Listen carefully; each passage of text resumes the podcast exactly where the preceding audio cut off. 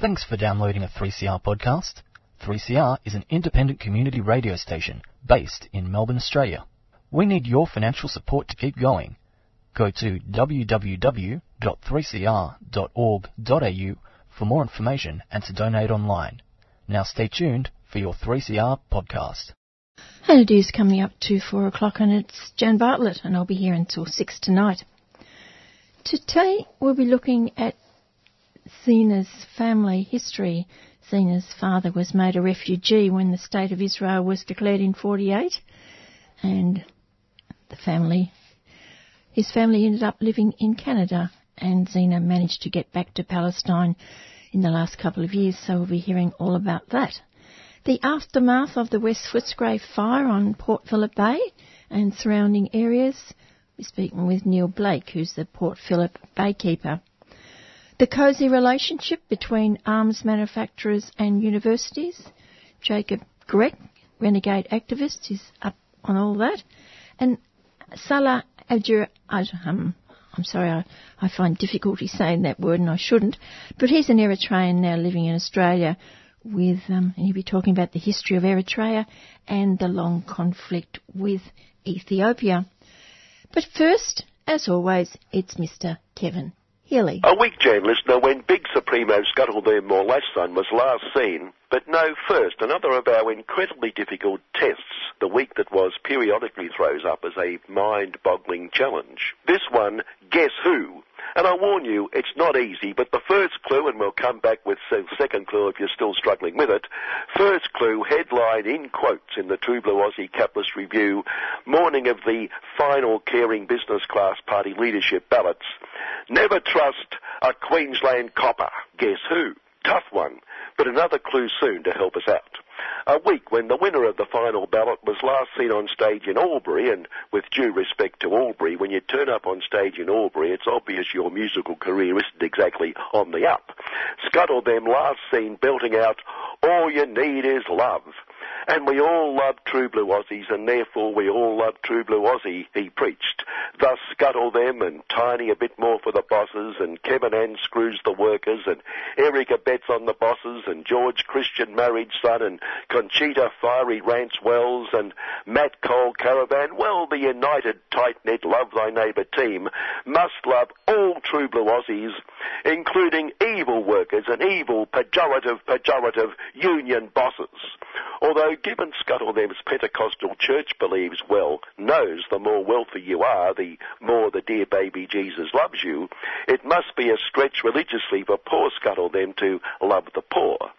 As an aside, the one catch is, does this mean we have to love them? But in a week when he called for the deregistration of the evil construction union because of its out of control Aussie industrial sabotage, regularly taking action, illegal, unprotected action over insignificant matters like worker health and safety, when those issues are matters for caring employers, nothing to do with unions, in a week when yet another construction worker was murdered and two others injured, caring employers and their mouthpieces like the True Blue Aussie Capitalist Review have also supported the need to get this blot on society deregistered. Indeed, the Capitalist Review calls for action over this out of control union by the day, but it's not even reported the two recent murders on building sites.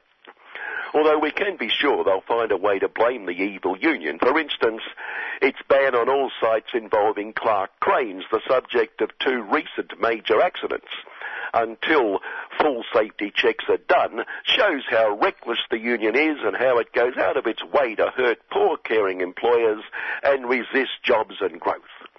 But as that other major threat Karl Marx wrote, murder isn't murder when it's done for profit. One of the union's most heinous ongoing crimes is attempting to have construction workers, wait for this, wait for this, join the union. When all of the above reasonable politicians and expert responsible commentators know the first and most critical right of caring business class relations is the right not to join a union. And second, the union they don't join has no right to charge them some sort of fee for improving their wages and conditions with the fees paid paid by those evil, lazy, avaricious workers who choose to join the union. I always feel that argument logically gives me the right to walk into any business, take whatever goods I want, and declare they have no right to charge me which thus far has failed miserably. The logic doesn't seem to apply. I'm treated like a thief. I believe in non-union rights, I plead.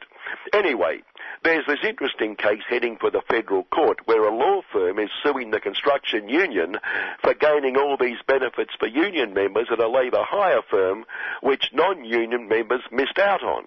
It negotiate, negotiated only on behalf of those workers who joined the union, ignoring that first and most critical right of caring business class relations. How evil can you get? The union treachery, this law firm righteously claims, robbed its clients and was contrary to non-union members' interests. Now here's the shocking bit, listener. The union, President Tony Maher claimed, you're not going to believe this, did nothing to cut across the rights of others, when we've just proved it broke the most important principle of all.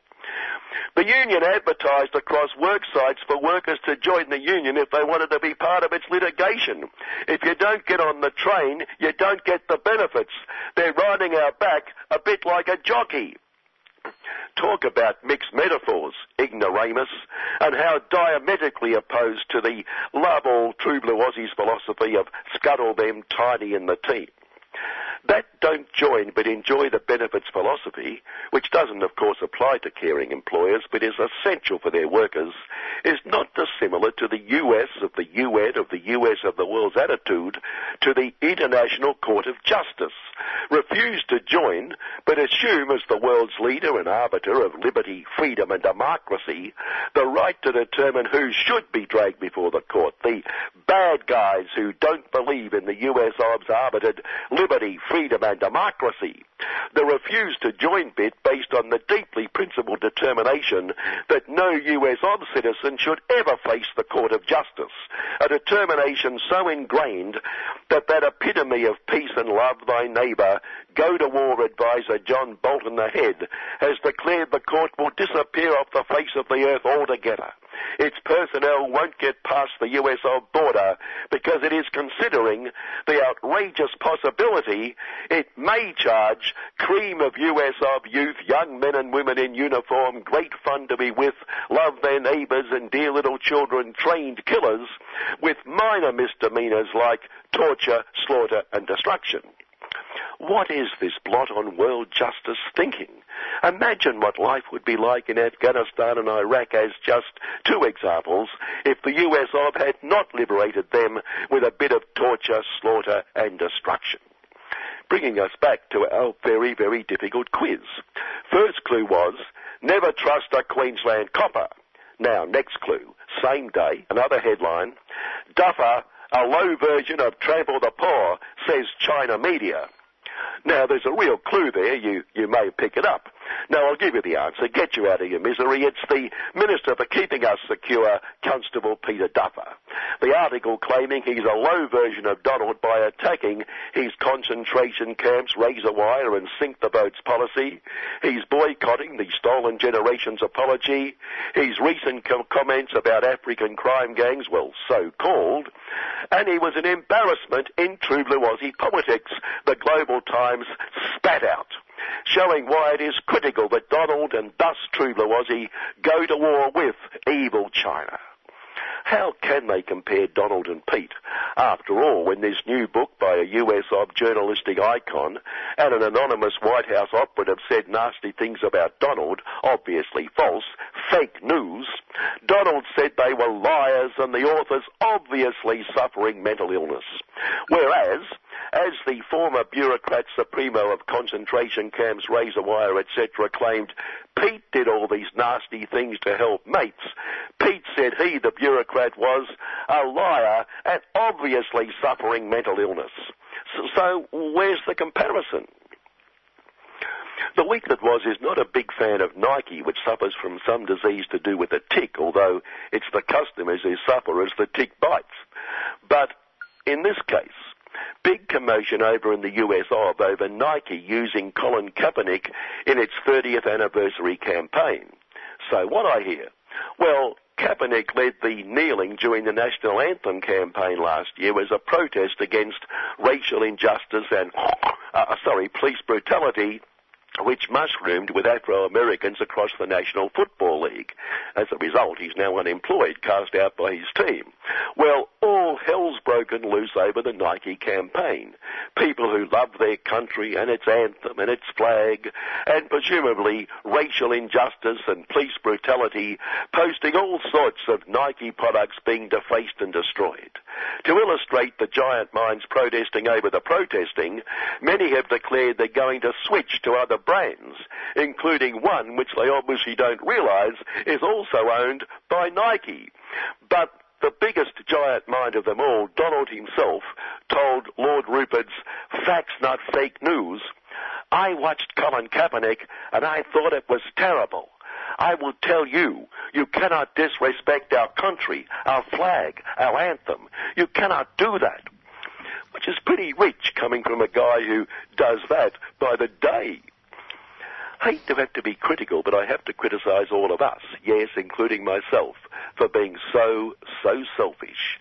Because the funeral industry has complained that profits are falling because not enough of us are dying, not playing our role, not doing our bit for the economy.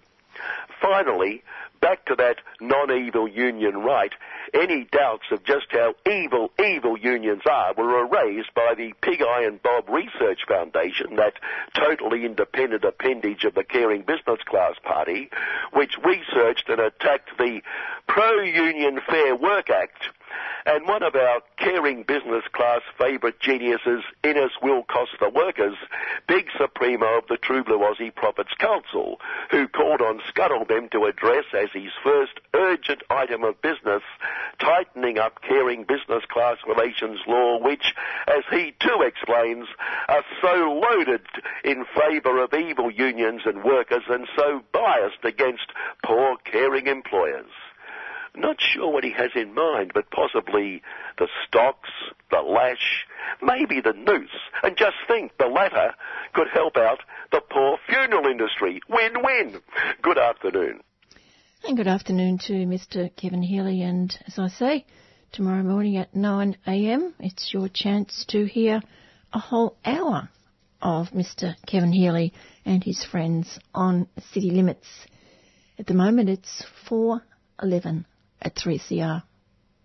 Following the establishment of the State of Israel in 1948, many of the Palestinians who survived the killings and destructions of their homes and livelihoods were forced to exist in refugee camps in neighbouring countries, and some eventually settled in countries far from home.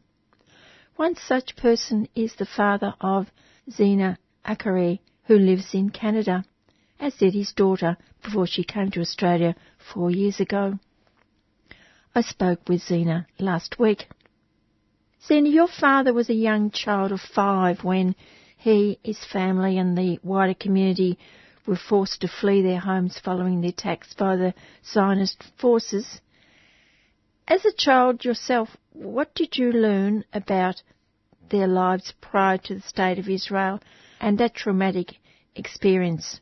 for your father and the others living in Accra, the historic walled port city dating back to the 11th century, which lies almost intact both above and beyond street level today, dating back from the 18th and 19th Ottoman period. When I was a child, it was very difficult in Canada for people to understand that we were Palestinian. I didn't quite understand myself. Uh, when we people would ask us where we were from, we'd say Palestinian, and people would say Pakistani. Uh, no one really recognized what Palestine was. It was a country, it was a place.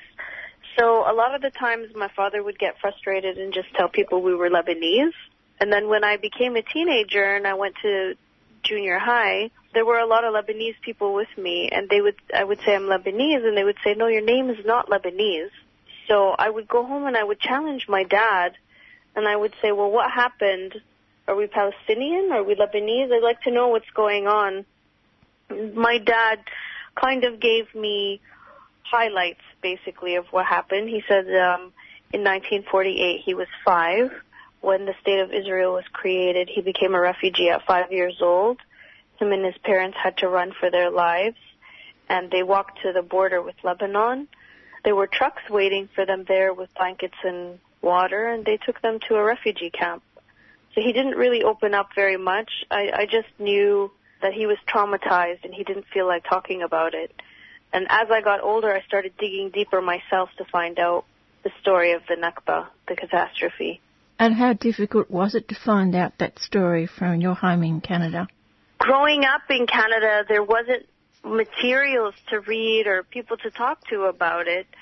But when social media became a thing in 2007, 2008, I connected with a lot of other people who were Palestinians and I started finding materials to read online and I started learning information that I never even knew before.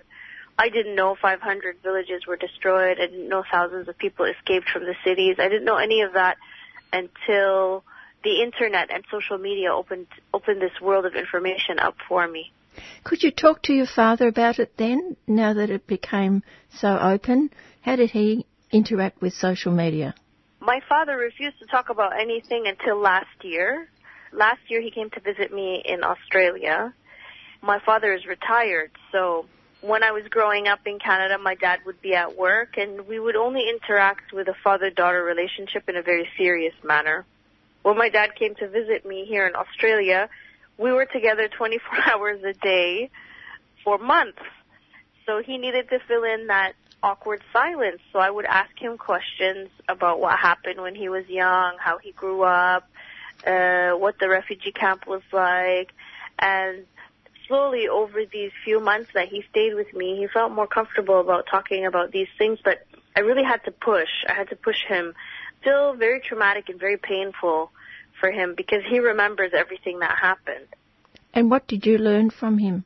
I learned that there are millions of stories out there that we don't really know about because we don't really take the time to find out the personal stories. Like we know the statistics and the numbers and the history, but we don't know the stories of the people that it happened to.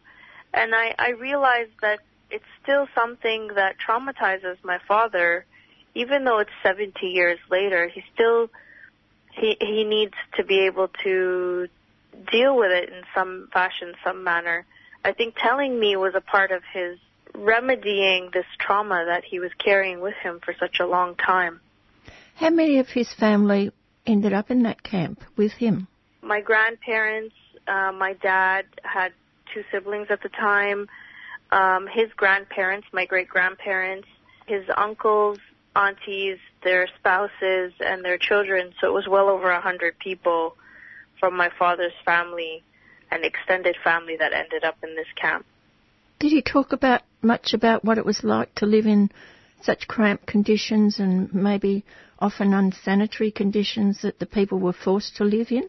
Until last year, when he started telling me about everything, he refused to admit he he was from a refugee camp. He would always say, "No, no, we we didn't live in the camp. We we were refugees, but we had an apartment."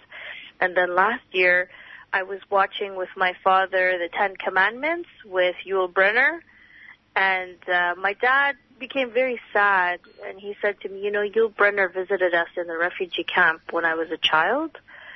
And I said, Dad, Yul Brynner came to the refugee camp?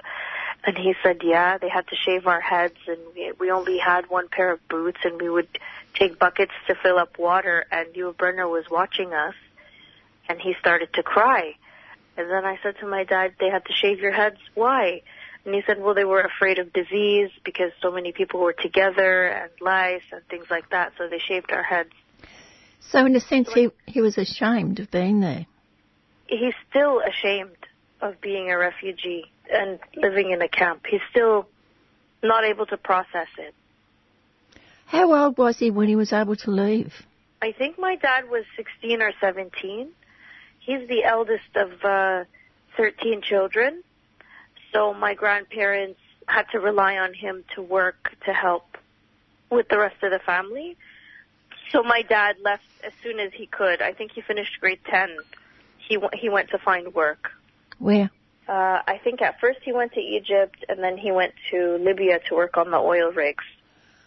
How difficult is it, is it to get out of those places? I thought you'd sort of have to have a, a sponsor to allow you to get out. Not so?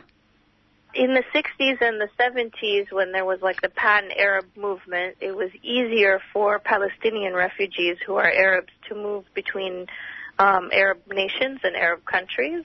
And at the time, the oil field in Libya was really booming, so my dad was willing to do anything. Not too many people would go to the desert, so he didn't have a hard time getting out. He ha- he had a very difficult time getting out of the Middle East and going to Canada because as you know refugees don't have passports or identity documents or anything like that. So when he left Libya and went to Egypt, he applied actually to come to Australia and he applied to go to Canada. And Canada answered first, and that's the only reason my dad ended up in Canada and not Australia. And that must have been another trauma for him too, to have to leave his family, his extended family in the camp. Uh, I don't think that he felt traumatized to leave them there. I think that he was very desperate to get out, to have some kind of citizenship and personhood somewhere, and to be able to get out to help the rest of his family who were left behind. He says many times that it was his goal to get out, to get a citizenship and to help the rest of his family. I, I'm sure he was sad that he, he couldn't take them all with him at, at the same time, but I don't think that he was sad to leave them there, no. Did he ever talk about how difficult it was to settle in a country so different from the Middle East? He left the Middle East and then went to Canada. He landed in Quebec in the middle of winter and he had $60 and Canadian winter is snowy and very cold. He didn't have the proper attire. He didn't speak French. He spoke English. He tells me uh, many stories about how he felt like another, uh, like a refugee another time when he landed in Canada because he didn't understand anything. He had to basically go into survival mode again. And how did he survive as a young man? Uh, he got any job that he could. So he tells me how he worked at a factory making undergarments. He would find rooms in people's houses to stay at so that he could save as much money as possible so that he could send the rest of the money back home to my grandparents who were still in Lebanon, still refugees in Lebanon. He said he would do anything to talk to anyone so that he could learn French and English uh, to practice his skills. He just he, he wanted to basically he wanted to do everything to survive. Was there any companionship for him from other people from the Middle East as he was settling into Canada? Yeah, he had a distant cousin in Montreal. His cousin helped him meet other people and get jobs and make acquaintances. So there was a, a loose network of people who helped each other survive being in such a foreign place. Your mother, was she Palestinian? My mom's part Palestinian and part Lebanese. How long was it before you got the urge to go back? I imagine you would have had that urge for quite a while as you were growing up. And when did it actually eventuate that you went to Palestine? I've always wanted to go. I tried to convince my parents to take us many times, but they didn't think that it was a good idea or they were afraid to go or they thought we weren't allowed. Like they thought for sure we were not going to be able to pass the authorities and get in. So when I moved to Australia, I went to a dinner and uh, I saw some Australian women telling the Palestinian ambassador that they just came back from Palestine, and another Australian woman saying to the ambassador that she's going to Palestine. So I, I became very agitated and I said to the ambassador, "It's not fair." that people who have no attachment to Palestine can get in and go out, and I can't. And he said, well, that's not a problem. I can send you. Do you want to go? And I said, yeah, yeah, of course I want to go. So a few weeks later, he signed me up for a youth camp, for a peace camp. And uh, in 2016, I went to the West Bank for the first time ever. What was it like? It was interesting and scary and happy all at one time. I was very appreciative and very grateful to be there and see see part of my country. The West Bank is only part of Palestine to me because I come from historic Palestine. I come from the Galilee. So the Galilee is inside Israel right now. So when I went just to the West Bank, I felt like, okay, I made it three quarters of the way, but it wasn't a complete visit. It was still incomplete because I didn't make it to my actual home in the Galilee. Just focus on those two of those emotions, happy and scary. What made you happy? I felt like I was triumphant. I actually, I actually made it back. I'm the first person in three generations of my family to return. So for me, I felt like I was accomplishing something for my dad and for my grandparents who died and couldn't make it back home. And scary? Quite frightening to be in a place that's under occupation. In Canada, it's very peaceful. You don't usually see soldiers, you don't see tanks, you don't see uh, machine guns, and there's no checkpoints. So seeing those things was quite confronting. I was I was very afraid. Your interaction with the, the local people I felt like because this was my return home, that this was my extended family. When people knew that I was the daughter and granddaughter of Nakba survivors, they were very loving, very welcoming, very open. They took me everywhere. They treated me like I had never left. So I will be eternally grateful to the to the local Palestinian people. How did you find the living conditions of the people? It really depended on the the area and their status. If you go to the refugee camps, the people live in squalid conditions. Some people have houses, they live like normal. In Ramallah, it's a very westernized city. So there are areas, you know, where people are affluent, there are lower income areas. It depends what area you're in. What about the settlements? That must have been an eye opener for you, or did you already know how much that was encroaching on Palestinian land? The settlements actually shocked me because when you look at the landscape, when you're in uh, the West Bank of Palestine, the Palestinian towns, villages, and cities are built into the environment. But then you will see, you will look across from a Palestinian town and you will find the built the settlements in a face-off. So uh, settlements are usually built on hilltops or mountaintops. It looks like they've cut the mountaintop right off and just plunked prefabricated homes on top. It doesn't look like it belongs to the land. So, and they're very isolated with a wall surrounding them. They, they're kind of like a fortress. So for me, I found the settlements quite confronting. Did people talk to you about home demolitions, about in the farming areas where their olive trees have been ripped up, where their lemon trees are ripped up, the impact of the wall on their lives? Yes, everywhere I went, politics is part of their life. People want to show you and tell you what's happening. So I went to a village called Wadi Fukin, Wadi Fukin is in the West Bank, and there's a settlement built right on top of it, on the mountaintop. The settlers in Wadi Fukin uh, release their septic tank sewage into the valley onto the crops of the villagers in Wadi Fukin and destroy their crops. So I heard about that. I went to Aida refugee camp. Uh, it's in Bethlehem, and um, it's surrounded by the wall the most tear gas place in the world. The funny thing is, most people go to Bethlehem and they go to Banksy's new hotel called the Walled Off and they go look at the spray painted murals at the wall, which I, I felt like they beautify the wall. They don't really show you the severity of it. But most people who are visiting don't actually go around to the other side of the wall and see the people living in Aida refugee camp who are imprisoned by this huge wall.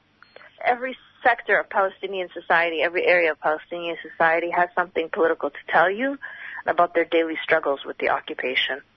Did you meet any of the Bedouin people?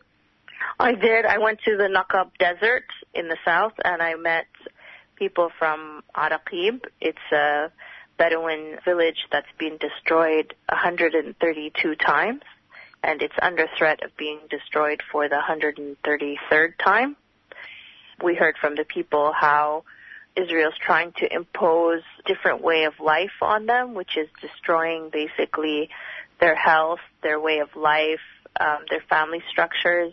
It's very difficult for them to live in a permanent space because they're a semi-nomadic culture. Can you talk a little bit about Jerusalem and a little bit more about Bethlehem, the, the old parts of the city, and, and what your feelings were when you saw those buildings that are a thousand years old or more? There are two things about Jerusalem and Bethlehem that really upset me. I noticed that when I was in Bethlehem and in Jerusalem, pilgrims would come from all, Christian pilgrims would come from all over the world on tour buses and would come just to churches, look around, and then get back on tour buses and leave.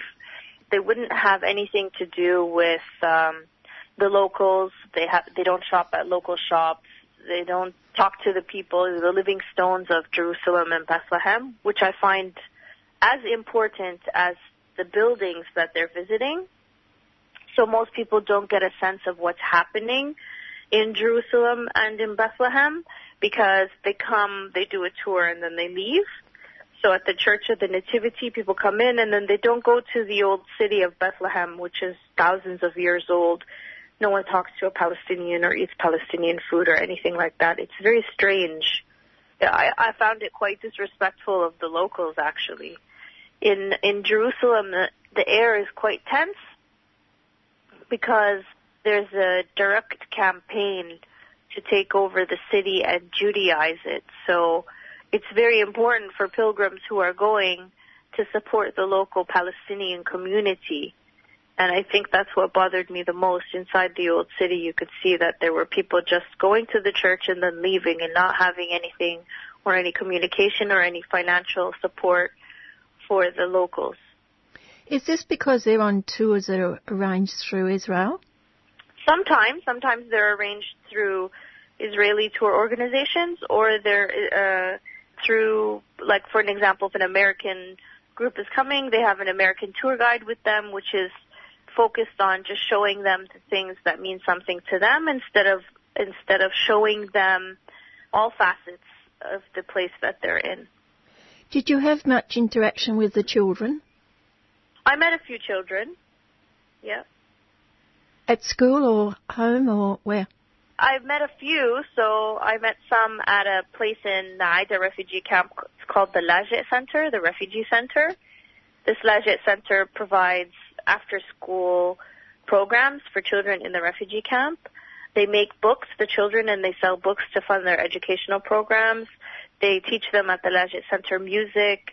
They have some counseling for children who have trauma, who've been arrested. And that's a big thing, isn't it? The children arrested. I spoke with the people from Military Court Watch a couple of weeks ago, and the the trauma not only for the children but for their families and their whole communities when these children are often dragged out of bed in two o'clock in the morning. I think that the whole society is traumatized because living under apartheid-like conditions and occupation and segregation, not knowing when you'll be arrested or for what, creates trauma. The problem is there's no um, serious foundation for counseling for children who suffer trauma. To try to cope with the trauma, sometimes Palestinian families will uh, make parties for their children and say that they're heroes when they get out of prison you know, to try to be uplifting, but sometimes it has the opposite effect. It kind of teaches a child that they're not allowed to be sad or hurt or traumatized. So I think mental health for children in Palestine is an issue that needs to be addressed. Definitely. Did this visit to the West Bank make you more determined to get back to the area where your family were from? Yeah, in in 2016 I went to the West Bank and then in July of 2018, uh, a couple months ago, I went all over. So I went from the Nakab to the Galilee. I went all over Palestine, and I, I eventually made my way to my home city of Akka. It's in the north, in the Galilee. Now that's a new city and an old city, isn't it? There's the old city right on the Mediterranean Sea, and the new city is built around it outside the old city walls. Can you talk about the old city? What it what it's like? The old city is it's a 4,500 year old city. Got remnants of every empire that came through. There are crusader tunnels.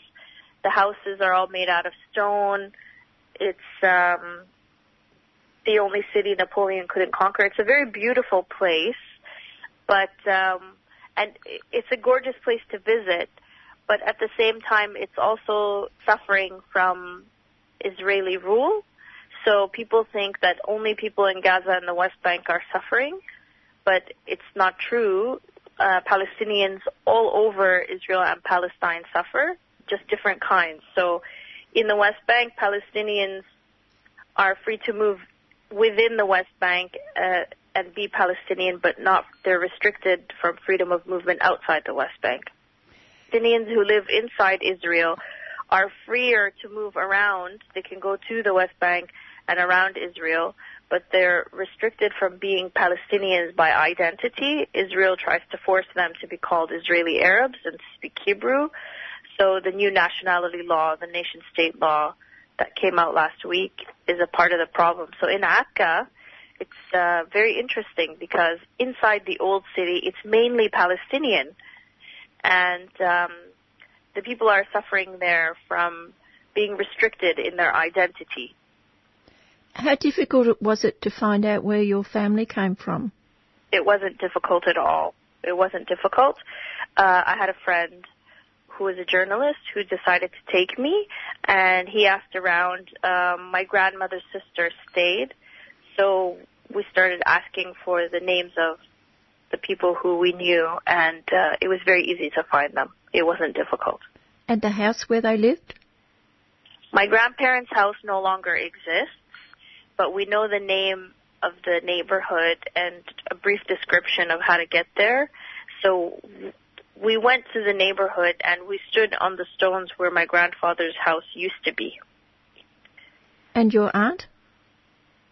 My my great aunt passed away, but I met my cousins, her children, and their children, and their children's children. So uh, it was very beautiful because in my homecoming, I didn't find my grandfather's house. Like I said, it it had been demolished, but I did find my family, which was more important to me. There's a story about a wedding, isn't there? Yes. So my journalist friend said he would take us to Akka and he would show us around. Who was us? Me and my fiance.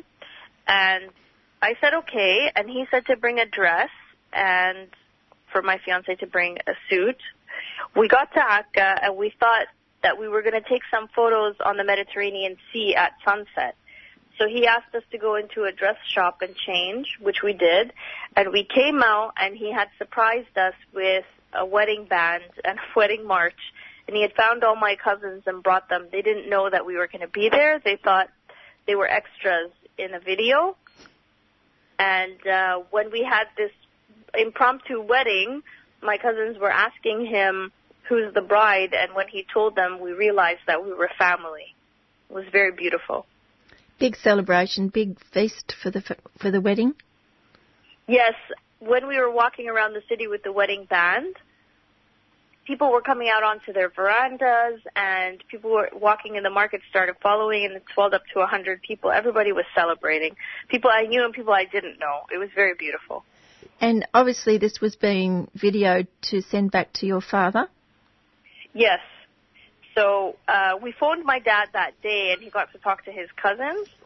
And then when they made this video for us, I sent it to my father. Is keen to go back himself? This is the first time in 70 years that he has accepted to go back home. After he watched the video, he said, I think now it's time to go home. Who would he go with? I'm going to take him. Great. Yeah. Have you got a date set yet? In the next few months, I'm trying to get everything organized to take him. Thank you for telling a story. Thank you so much for having me. I appreciate it. That's a great story, wasn't it? That's Zena uh, talking about her father, life in Canada, and now the possibility, well, the probability in the next couple of months that they'll both go back to Akka, the town, city where he was born He was forced out 70 years ago. It'd be great to catch up with her on their return from that visit. And here's what you can do.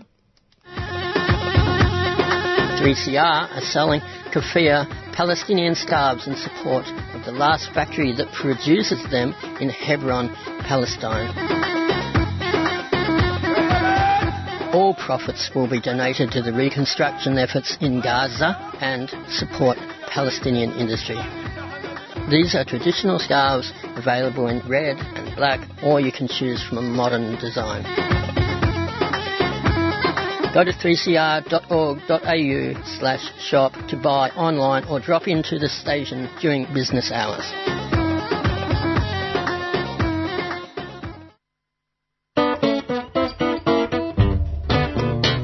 I'm Jane Clifton, author, musician, actor, marriage celebrant, author of The Address Book.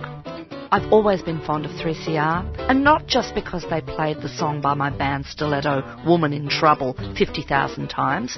I was grateful for that, but that was a few years ago. Here I am again after all these years, and so is 3CR. Still supporting musicians and writers and people with ideas to share. Keep going, 3CR.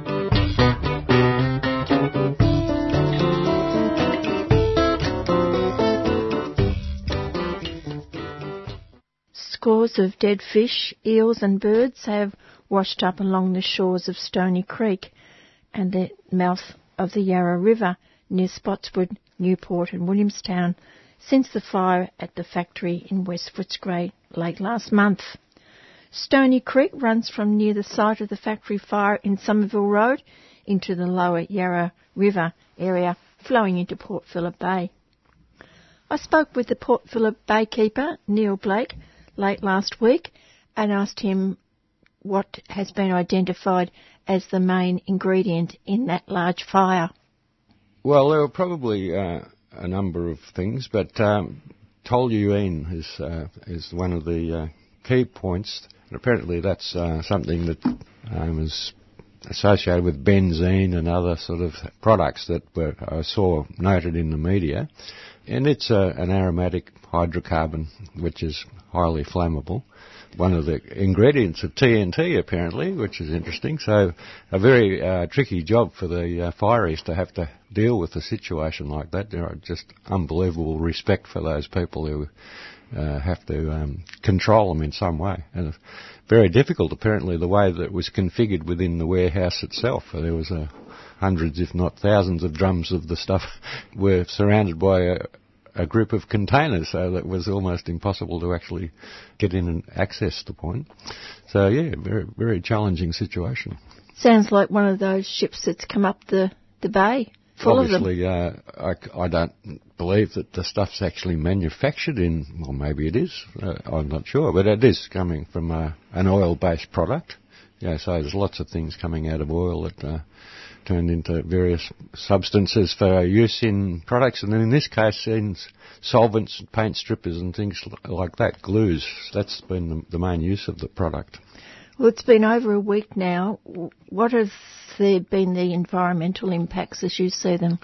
Uh, well, I had a look at um, the Stony Creek backwash, and that's uh, certainly the Stony Creek in general has been, uh, in terms of the waterways, is the most affected area. But clearly, though, there was, despite um, the pumping to or to take the surface slick off the creek before it got into the Yarra, uh, that was being done continually over a number of days, there still was some slick escaping into the Yarra, and uh, so and certainly the other thing though is in the the airborne because it isn't. Uh, can um, a very volatile sort of product that it does turn into gas and escape into the atmosphere as well. And the aroma of that was very strong on the Saturday, and even on Tuesday I could smell it from across the other side of the river, uh, just near Westgate Park. So it certainly was sticking around. What about the impact of the creatures that live in the Stony Creek? Yeah, well, certainly there were thousands of, of, fish that were killed, and uh, I'm sure there were any number of bird species as well. Um, as I understand, there was a swan found wandering around, being disoriented over in Westgate Park. A couple of penguins were found to down further south in the bay, down near Dromana, sort of one of them swimming around in circles and obviously disoriented. So whether that was basically within 24 hours of the event, so there may be a connection, although it seems a long way for a penguin to swim within that uh, time, but who knows. What about the slick that they've taken off the, the creek? Said that it was going to be taken to the sewer. Yeah, that's my understanding. Yeah. What impact could that have on, because that's a food growing area down there, isn't it? I'm not sure how they would. Pro- I couldn't really comment on that, uh, Jan. Uh, I wonder about that too, but uh, I'm assuming they have processes that uh, would actually handle that. So the question is, how long does this product persist in the environment? I did see that uh, it's believed that the slick would disperse and, uh, you know, with wave action, etc., it would break up and, and uh, just go into the atmosphere. That was one my understanding of it. But yeah, I, am not sure how they would handle that in a, in the sewer treatment situation. As the baykeeper, what's your major concerns? I guess uh, we need to know more about the uh, again how long it does persist and whether it does, you know, this, this is something that is a key concern with anything that coming out of the catchments. There are various chemicals and you know things coming off roads right across the Melbourne catchments that uh, in the past have settled in the sediments in the Yarra, in, and this as the uh, silt build up to enable the container ships to get into the port, then they need to be dredged, and uh, that historically, the dredge material has been disposed of in Port Phillip Bay. In the channel deepening situation, uh, a bund wall was created to actually place that dredge material. There was over 3 million cubic metres of dredge material put in there. And then that was capped after some time. Uh, it seems to me to be uh, a time bomb waiting, waiting to happen if we've got these contaminated uh, sediments that uh, really shouldn't be in a waterway. To continue to place those sort of materials in in the bay is a, is a concern. So you could imagine that they'd be planning to dredge again to get rid of these. Oh well, materials not out. necessarily. Only if it's going to imp- uh, prevent the passage of the, the t- container ships. But that will happen in due course. I mean, we're assuming that there's going to be a, a future, Jan. You know, whether it be in 20 years' time or 50 years' time or even hundred years' time, there's going to be continuing build-up of contaminated materials, and the practice of dumping those materials in the bay uh, is very foolhardy, in my opinion. You've obviously been talking to people along the bay in the last week or so. What are they? What are their concerns? What are they talking about? Oh well, most people naturally are interested to know what how it might impact on their patch, you know, on the water quality at their beach, for example. So they're the, they're the key concerns. So the EPA have been doing testing in, in various sites. Um, I haven't heard definitively what they have um, said about that, but as I understand it, there haven't been any beach closures though. But they've just warned people uh, that you know, and swimming and keeping pets out of water too is the other thing. Uh, I guess the toluene, for example, is does create neurological disorders. So that's that's a key issue. That so keeping animals of any sort, whether they be human or or dogs, for example, uh, out of the water has been the main warning that's been issued. Well, they did warn people not to eat the fish out of the Stony Creek, but they showed photos of people fishing and taking the fish out. That's they eat right. that, that fish. Yeah, I saw on the Saturday, uh, which is only two days after the fire. There certainly were quite a lot of people fishing down that, uh, but not not on the Warmies Wharf itself. And uh, for some reason, I'm not sure why that was. Quite a few people, only a few hundred metres downstream of there. I did see dead fish though too in that general area. So uh, there were crews actually collecting dead animals from the Stony Creek backwash too and that was continuing over the weekend, as I understand it. And that will affect the bird life, won't it? Because the birds will see all those fish and. Well, yeah, that was one thing I, I was alerted to. There's a seal that apparently has been uh, in the neighbourhood of that uh, area that for over a year or more now. Uh, it was uh, noticed to be sort of um, rummaging around in the Stony Creek backwash. So if it was eating fish, uh, could be a sad end for that seal. There are other people who are concerned about uh, there's a frog population that's established in the creek, uh, which may be gone now. Also, herons, you know, that actually feed and, and breed in that area. And of course, across the river to Westgate Park, there's a lot of water birds and uh, ducks and things like that. So, but there hasn't been, as to my understanding, uh, it, the, the deaths have, have been pretty localised, uh, actually in the in the creek backwash itself, rather than more widely, other than the swan at Westgate Park. But there, yeah, so there hadn't been dead animals sort of turning up uh, more widely. But I maybe I just haven't uh, had the right people to tell me what's going on. But uh, that hasn't come across my uh, radar though. The years that you've been working down in that area, have you obviously there's been fires and runoffs over those years how long does it take a creek or a river to recover from such an episode? Well, that's a good question. I mean, you know, like, and I suppose the main question is, what do you mean by recover? You know, so to fully recover, if, if that was to bring back all of the biodiversity that was there, I'd say probably never. It's, it's hard, really. Um, there'll be a significant fire like this one, uh, with obviously the runoff was um, uh, impacting on a large area and depleting oxygen. As I understand, it's one of the reasons why they animals were dying, the fish in particular, due to oxygen depletion. So that would be affecting a whole host of other organisms. So uh, there may be some species uh, there that, um, even though the environment has been severely modified just by uh, urbanisation over many years, and also, let's not forget that the uh, EPA didn't exist until about 1970. Uh, so uh, there was a chemical effluent just burned, put into the stormwater system in Melbourne for many, many years. So that would have probably uh, reduced the biodiversity in those natural waterways, or what was left of them, significantly. But uh, with the introduction of uh, effluent having to go to the to the sewerage system, and the stormwater system being uh, left uh, relatively uh, unpolluted. There has been a resurgence of species coming back, such as the frogs that I mentioned before. And but this is a reminder, though, that uh, those things can be fleeting.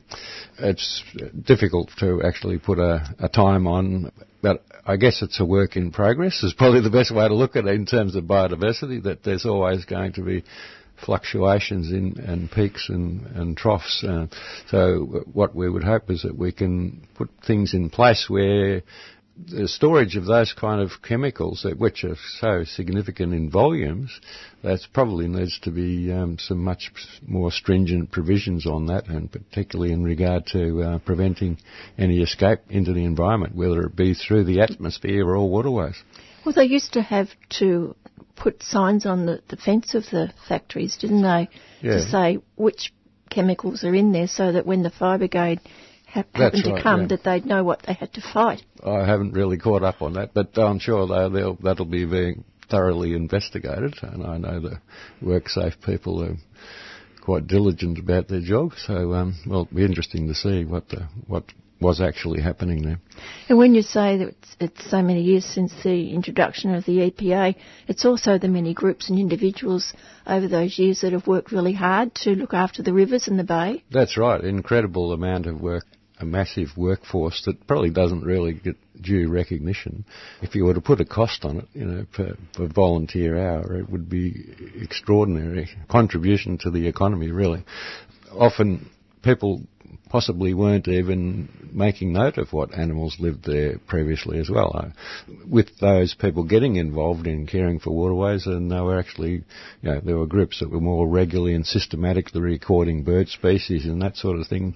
Programs like Frog Watch, for example, that have been introduced. So there's much more focus on being observant about and recording what's, what species are in the environment now, which is a great step forward. Uh, so we can understand and, and measure the impacts of these things in a better way. Yeah. And that's one of the things that you do as a baykeeper, isn't it? Yeah, I think uh, it's important that um, people are actually out there systematically recording what species are around. So I've been doing um, uh, mollusk surveys in intertidal areas for the last few years, and uh, that's an interesting thing to do uh, in the sandy things because there hasn't really been much work, systematic research of that particular community. Why is it important to know? I'm interested in it because um, inevitably, as sea levels rise, uh, the habitat that of the intertidal sandy areas is going to be displaced. It'll either migrate further inland if it's allowed to, but in situations where there are seawalls being created, it'll have to go somewhere else. You know, so there, there may be some species that live within a particular zone beneath the uh, in the intertidal area that uh, could be lost our understanding of how important they are to the food chain, for example, is, is limited because there hasn't really been much study on them. So uh, the key point, I suppose, from my perspective as, as the Port Phillip Baykeeper is that I'd like people who live in the local area to know what animals live in their area and what to, what to call them. Because if you, they don't know what to call them, they won't speak about them, and if they don't speak about them, they don't exist. So, so tech, you know, in terms of government policy or management strategies. If, if nobody's um, aware of what's there, well, you know, we're sort of uh, flying blind. But you are involving a lot of the communities around the bay, particularly young people.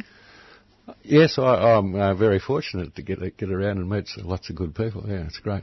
Such as? Oh well, um, one of the projects I've been working in um, over the last, well, since October last year, we've been monitoring the beach surface le- sand surface levels at uh, Point Richards, uh, where there's been a new offshore breakwater installed, and that has been put in to uh, try and influence uh, and ameliorate uh, coastal erosion that's been occur- occurring in that area for um, since the early oh, about 2004, as I understand it. So, uh, and we've been working with students from Gordon TAFE in the conservation and land management course over there, and they're fantastic. You know, great to uh, meet some enthusiastic young people who are seeing what the challenges are in managing our coast, and that there's going to be more and more of them as as uh, sea levels continue to rise. And it's important to note that they have been rising already. It's not something that's about to come about due to climate change, but uh, and so there's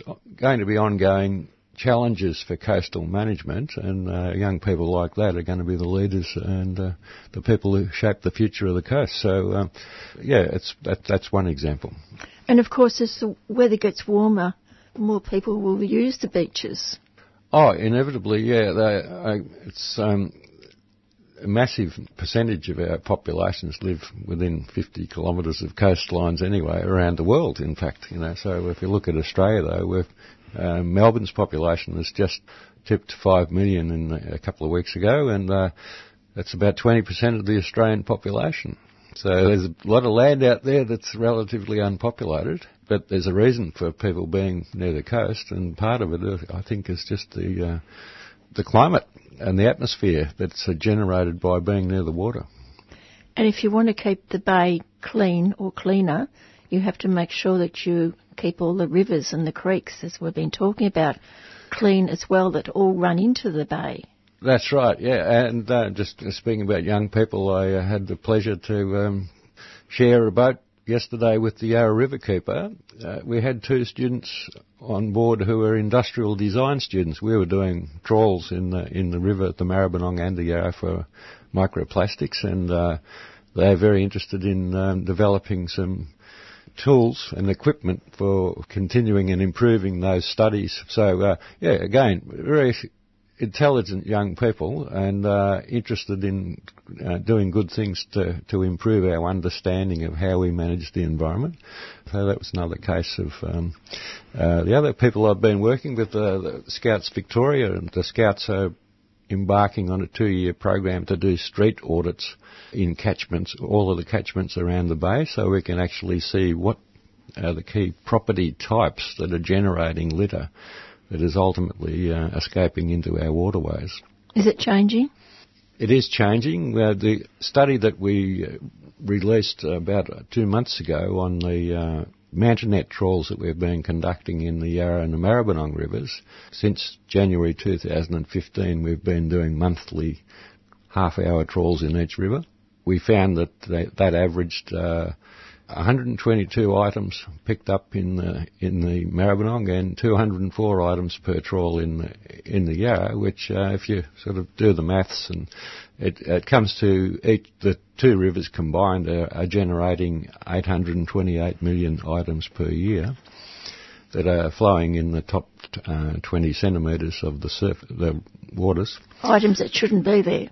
That's right. Uh, 74% of them were microplastics, which is 5 millimetres or less. They're items that can easily be ingested by fish or wildlife, so basically the impacts on the food chain are the concern.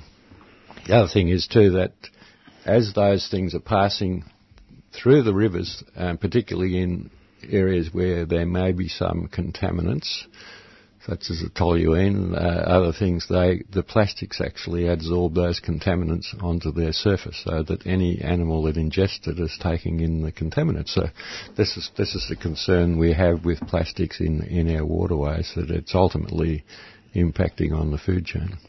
Do you reckon you're making any progress on educating people or the, the authorities making any impact on people's habits of throwing rubbish away and throwing plastics into the streets? Oh, well, I'm pleased to see that um, uh, Nick Wakeling, who's a Liberal politician, is um, saying that his party would commit to uh, a five-year program of actual suction uh, removal of, of litter. So, you know, and, and they actually quoted the um, the figure that I mentioned before, about 828 million, in, as a reason for why this needs to be happening.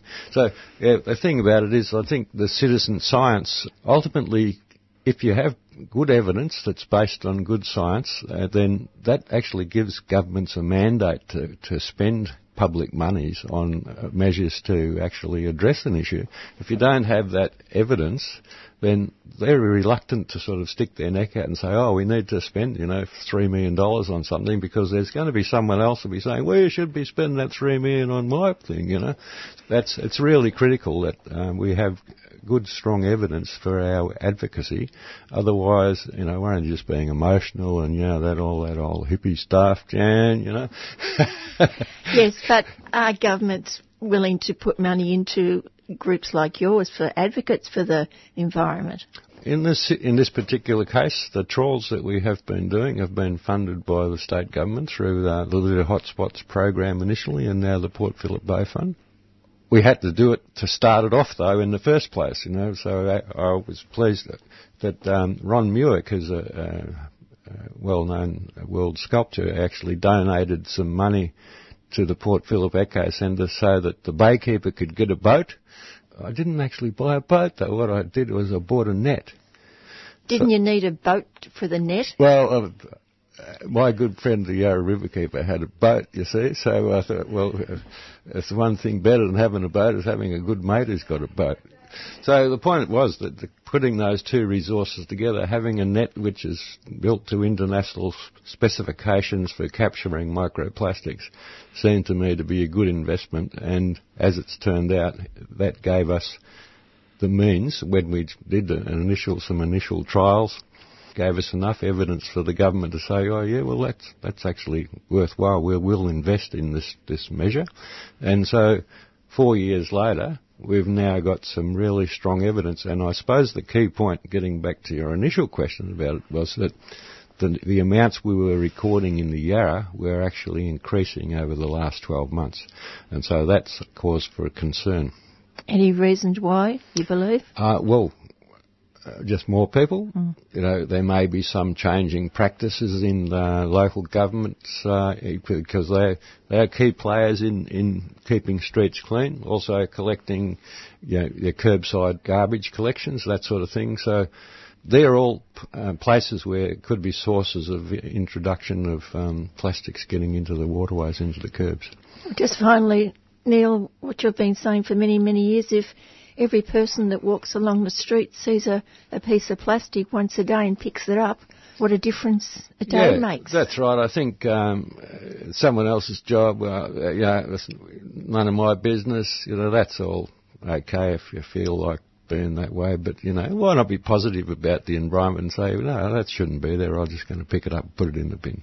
And people don't think you're a nerd anymore. I mean, I've met people who come in and say, "Oh, you know, I'm so glad that you showed me that there's these people out there who are picking up stuff." You know, I, I thought I was a bit weird. Okay, thank you. Ya. And that, of course, is Neil Blake, who is the current Port Phillip baykeeper and one of the leading lights for many, many years behind the Port Phillip Eco Centre in St Kilda. Have a look at their website and see all the things that happens down at the Port Phillip Eco Centre. It's three minutes past five o'clock.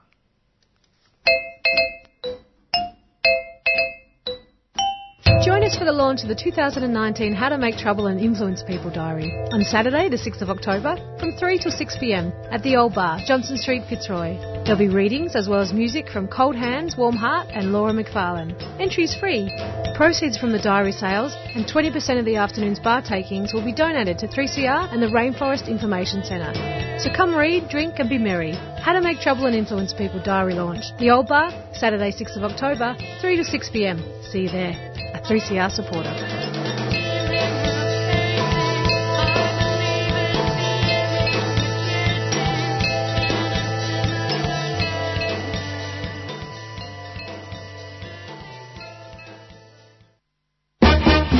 In 2016, 3CR published a book to celebrate the station's 40th birthday.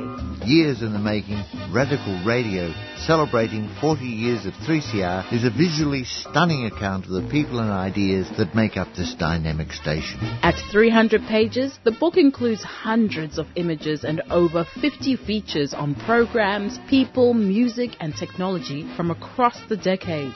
3CR's Radical Radio book is now on sale for just $30. You can get your copy of 3CR's book at the station during business hours at 21 Smith Street, Fitzroy. Or online at 3cr.org.au forward slash shop. Get a piece of your own history. On sale for just $30. 3CR's Radical Radio is available now.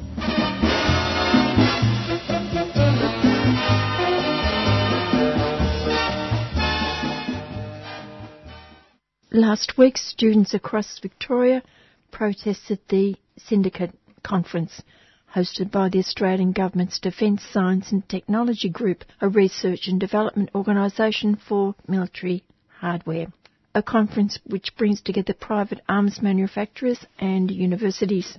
The students organised by the National Union of Students was demanding that universities break all ties with weapons producers as part of its Books Not Bombs campaign. I'm speaking with renegade activist Jacob Grech. And Jacob, can you tell us a time when arms manufacturers got into bed with universities? Well, universities and military have always been closely aligned. I mean, you, the defence and learning institutions go all the way back beyond Clausewitz all the way back to Leonardo da Vinci, I guess, but in more a more modern context in Australia, there was a real push in the 1980s. Well, you and I, at least, and some of our, some of the listeners on Tuesday Home Time remember that um, a whole range of cuts to university funding happening in the late 80s at about the same time that defence was being built up. Kim Beazley was Education Minister for a while, and then he was Minister for Microeconomic Reform, which gutted a whole lot of university funding, and then, strangely enough, became Defence Minister. And um, what happened was a whole lot of universities started going to defence industry in order to make up the shortfall in funding. Is it ramped up in recent times, or just been a progression? There was a general progression, but just in the last two years, it has really ramped up. And strangely enough, we have the same situation where we've got Christopher Pyne moving from education to defence industry, and he did the same, absolutely gutted university funding. Christopher Pyne did plenty of demonstrations I went to about that. And then he moved into defence industry. But what is different now, I mean, apart from the whole worldwide move to the right and emphasis on, on militarism that's happened in the last 10, 15 years, is there's, whereas it used to be a little bit hidden, I guess, you know, like universities didn't like to advertised the fact too much that they were working for arms companies because there was there was still a general feeling that universities were places of learning, not killing. So if I can just run one example by you, back in 1991, might have been 1992, at Students in Science and Sustainability, it was held at the ANU campus that year, I was talking about how the the coating, the ceramic coating for the B-2 stealth bomber was rumoured to have been partly developed at RMIT University. And then one bloke came up to me afterwards, and it was pre-mobile, pre-internet days, of course, so he asked me more details about it, and he was really interested, so I told him I'd give him a call next time I was in Canberra, I'd bring some information down with me. And when I brought the information down with me, he was sorry, next time I was in Melbourne, he freaked out because he was apparently one of the ceramic scientists who worked on the coating for the B-2 stealth bomber without knowing it. As a pure scientist, he was working on a on a ceramic with this and that and the other property, and it basically broke his heart that he'd been work that he was working on this.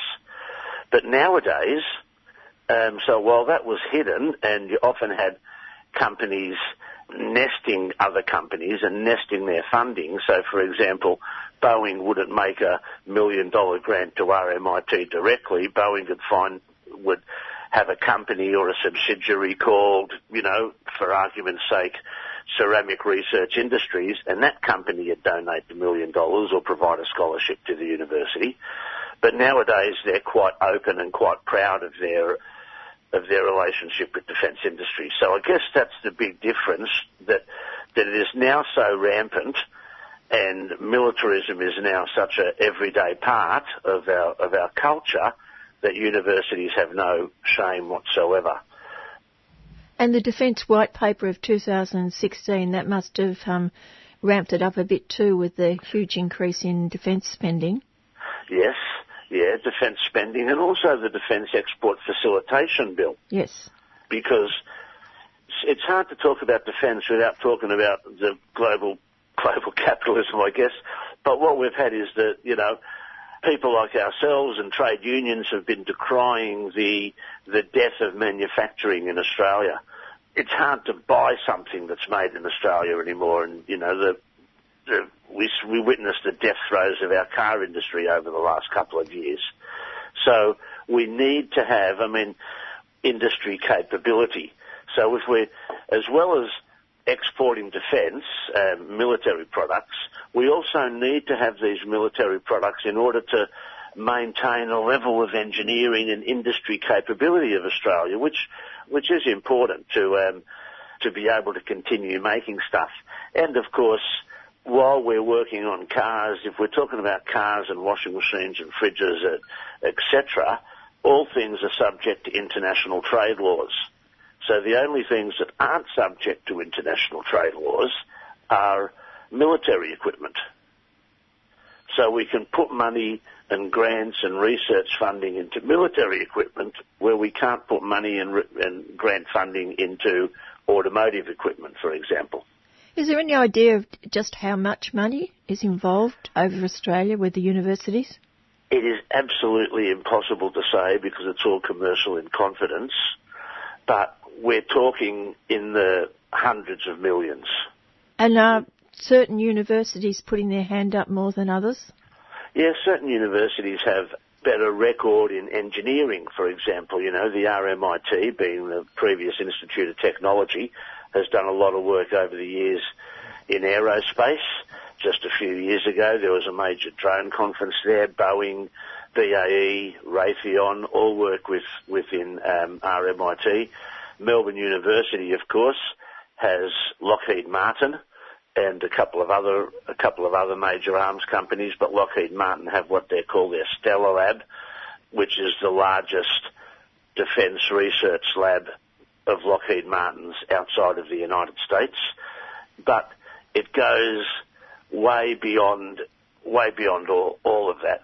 If you look, for example, let me just um, I'm just pulling up a, a page here to be honest with you to look at some of the some of the things. You look at the New South Wales University collaboration for defence, which is um, the University of Technology and the Sydney Aerospace Defence Group, have just built a so-called Centre of Excellence up in the in the Hunter region outside um, Williamtown Air Base, um, because that's where the F-35s are going to be based, and they they want to take advantage of all the all the possibilities coming out of the F-35 fleet. Down in Adelaide, we've got another thing called the Defence Teaming Centre, which is working with the Submarine Corporation and the, and the Naval Group, working with um, the University of Adelaide and the University, uh, Flinders University. It's also bringing in UWA, RMIT, Charles Darwin University, and South Metropolitan TAFE in Adelaide and TAFE SA, and that's just one thing that's happening there. You've got small composite companies like Penguin Composites, working with a major arms company called Thales Australia. Thales, some people call it Thales, the old, the, the big French multinational. And they're working with University of Queensland, Swinburne and Deakin and RMIT to develop compounds with unique characteristics for military vehicles, for example. You've got all over every university. I can't find a university. I can't find anything at Victoria University, to be honest. But every other university in Australia has defence ties. Where does that leave academic freedom? I didn't know this was a comedy show, Jed. yeah, no, there is no academic. There is no academic freedom, mate. There hasn't been academic freedom for a while, because the important thing to understand is it's not just that these companies are providing research dollars to make up to the universities because the universities need it they want to keep open access to education. What they're doing, and the things like Syndicate, um, Science Industry Mob, had a conference last week in Melbourne, actually boast about the fact that putting funding into research projects guides and develops the direction of curriculum. All right, so we we've got a situation where it's not just that we're working on defence industry, it's that defence industry is playing a larger part in the curriculum. What is determining what is the right thing for our students to learn is the defence industry. And that's what scares me.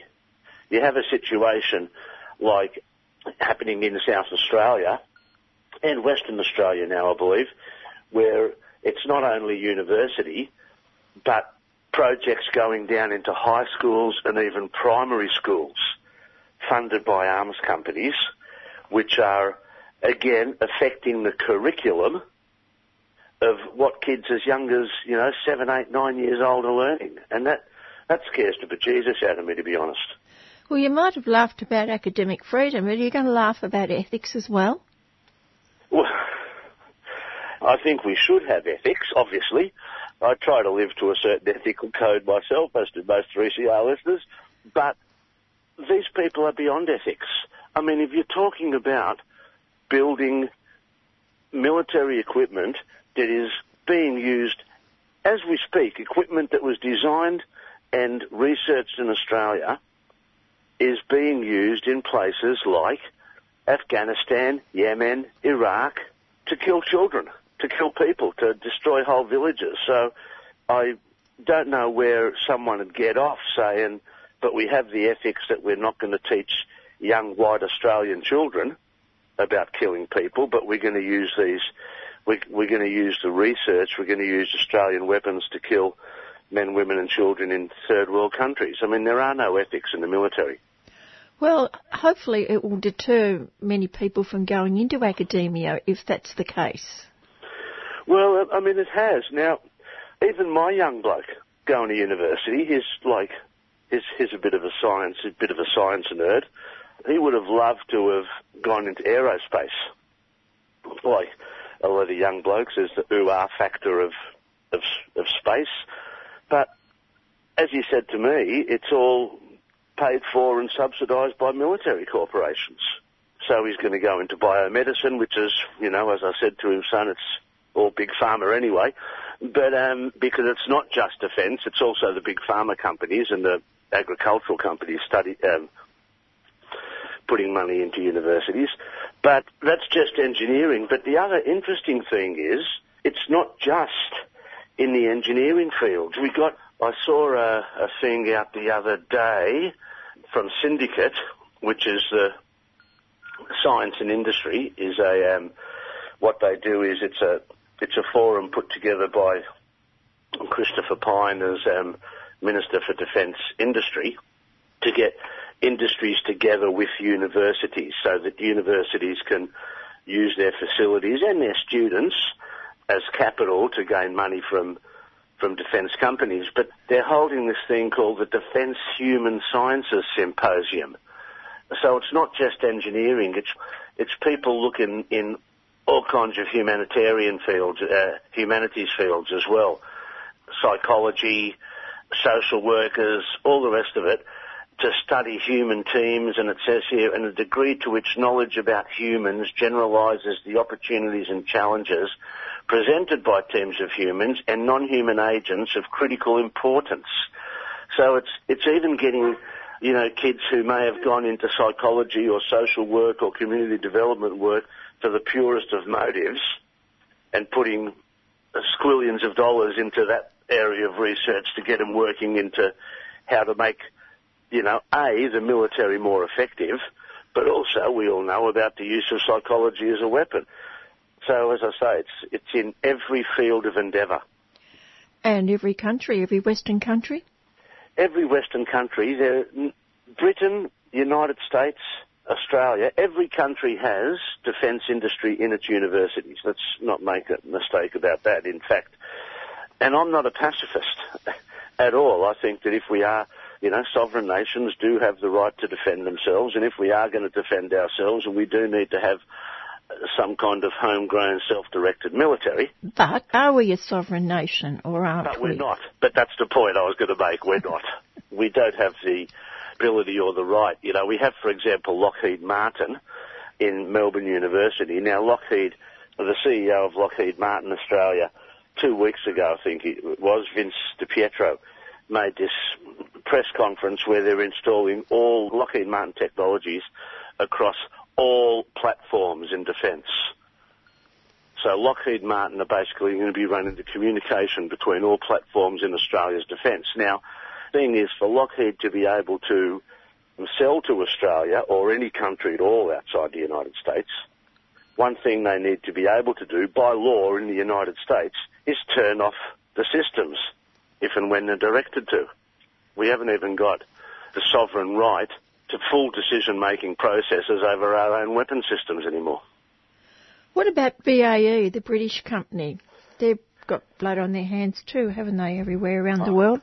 Everywhere around the world, the sun never sets on the British Empire back in the day, but the sun now never sits on a British on a British aerospace BAE Systems plant. They're in RMIT, they're in Newcastle Hunter University, they're in Sydney Institute of Technology, they're in Melbourne University, I believe. And I know they're in Flinders, I know they're in Queensland Institute of Technology.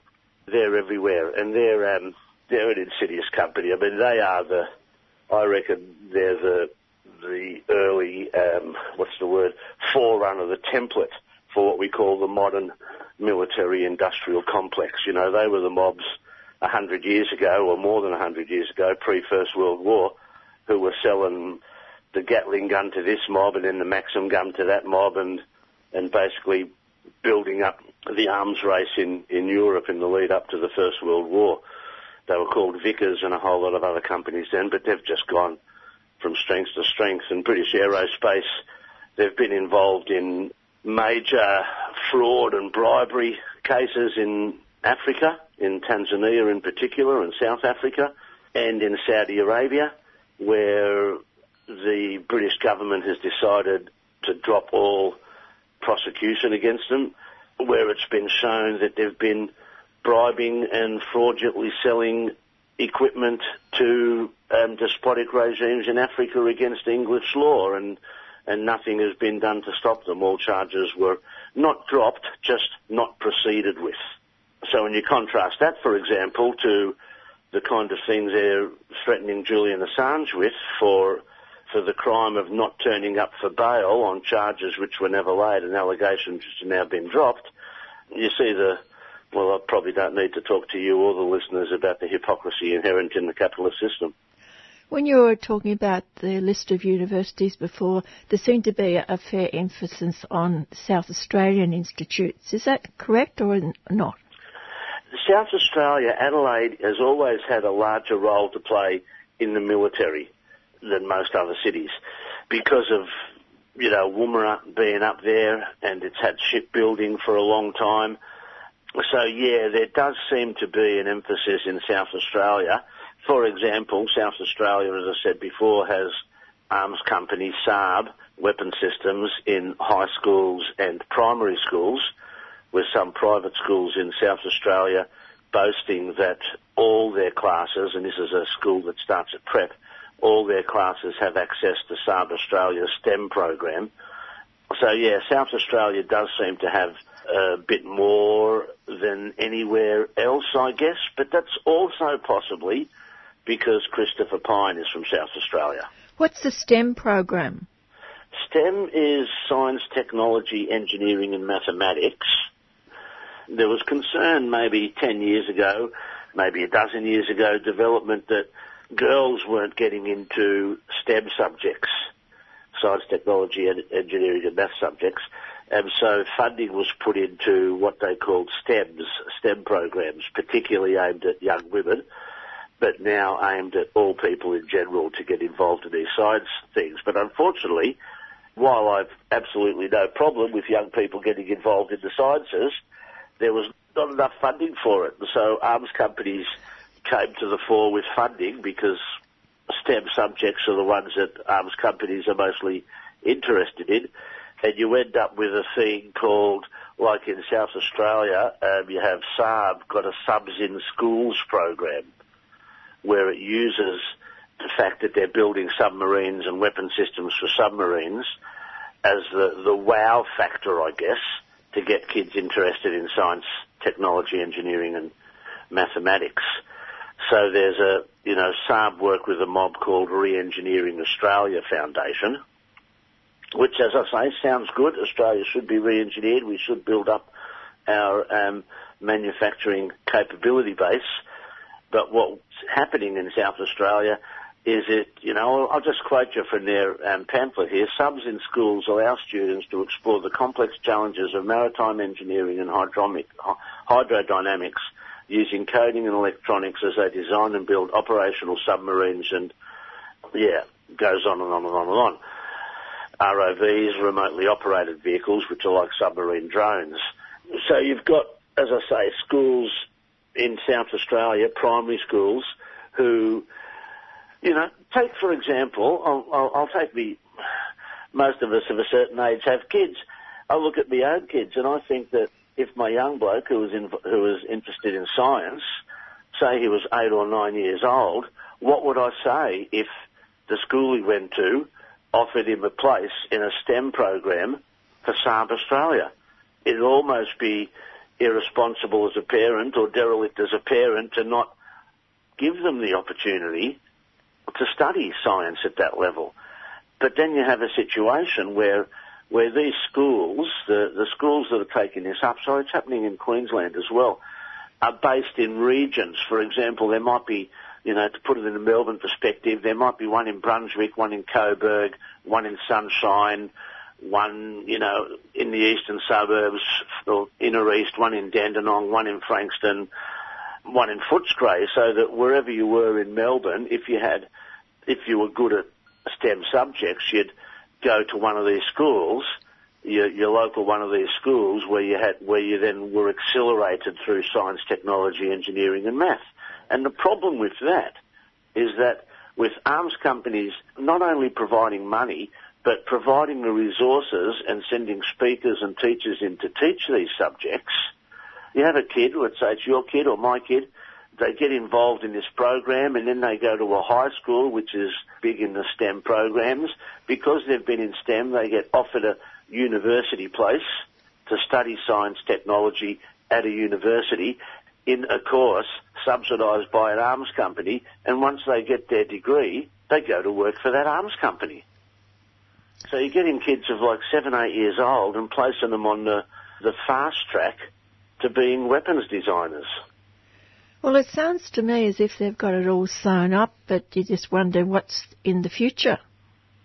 Yeah, and, and like so many things, Jan, whether we're talking about refugees or weapon systems or deforestation or, you know, housing issues, homelessness, whatever we're talking about, it comes back to none of these things can be solved in isolation.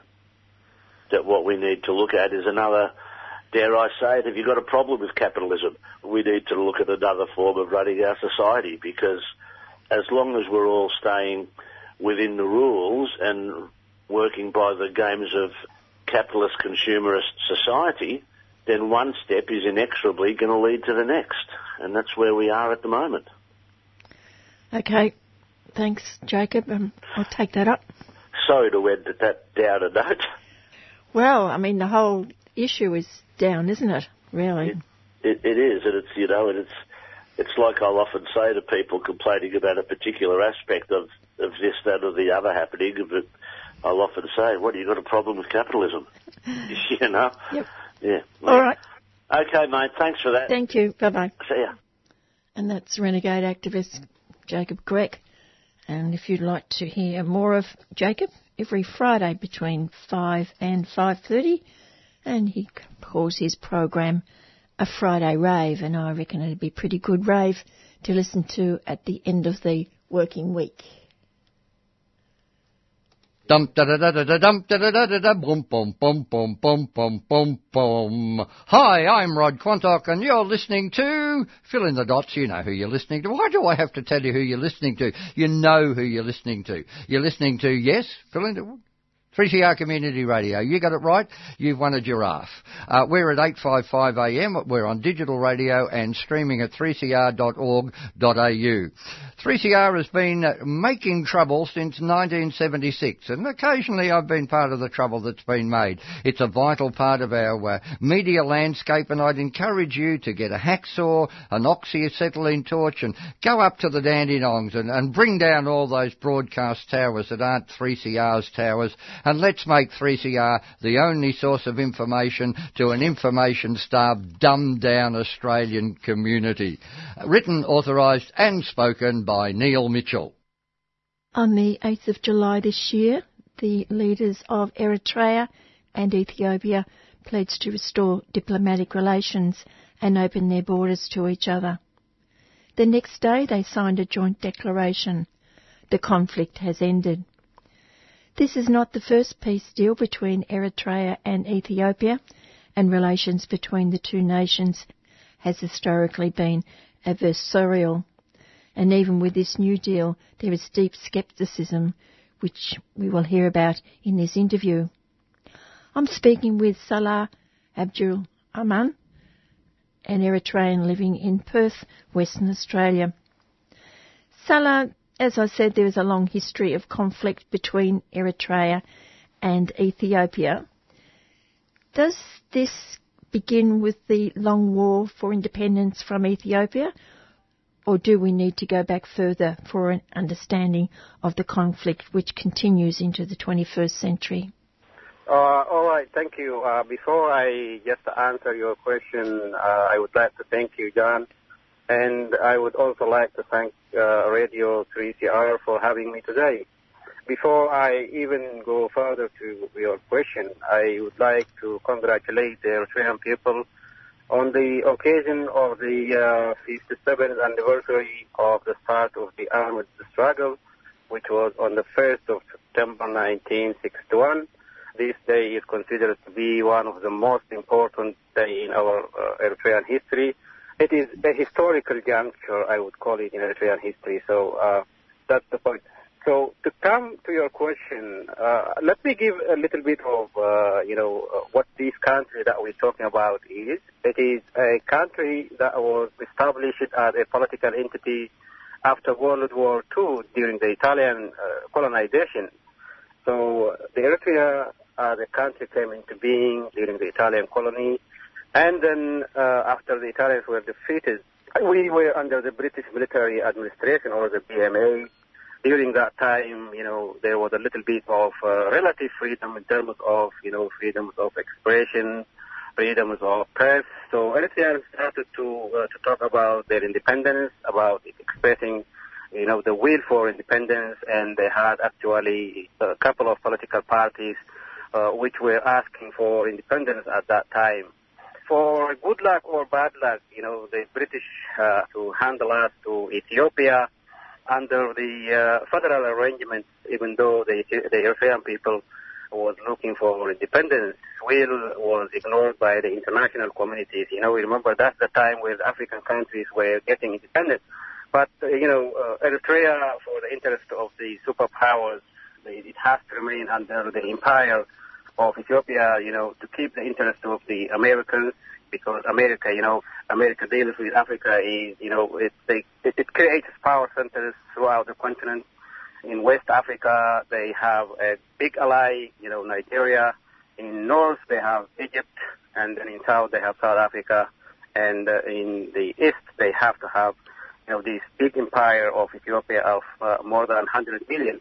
So they don't want that, you know, uh, that country to be landlocked. If Eritrea gets independence, then Ethiopia will remain landlocked. So the issue started to be complicated from there.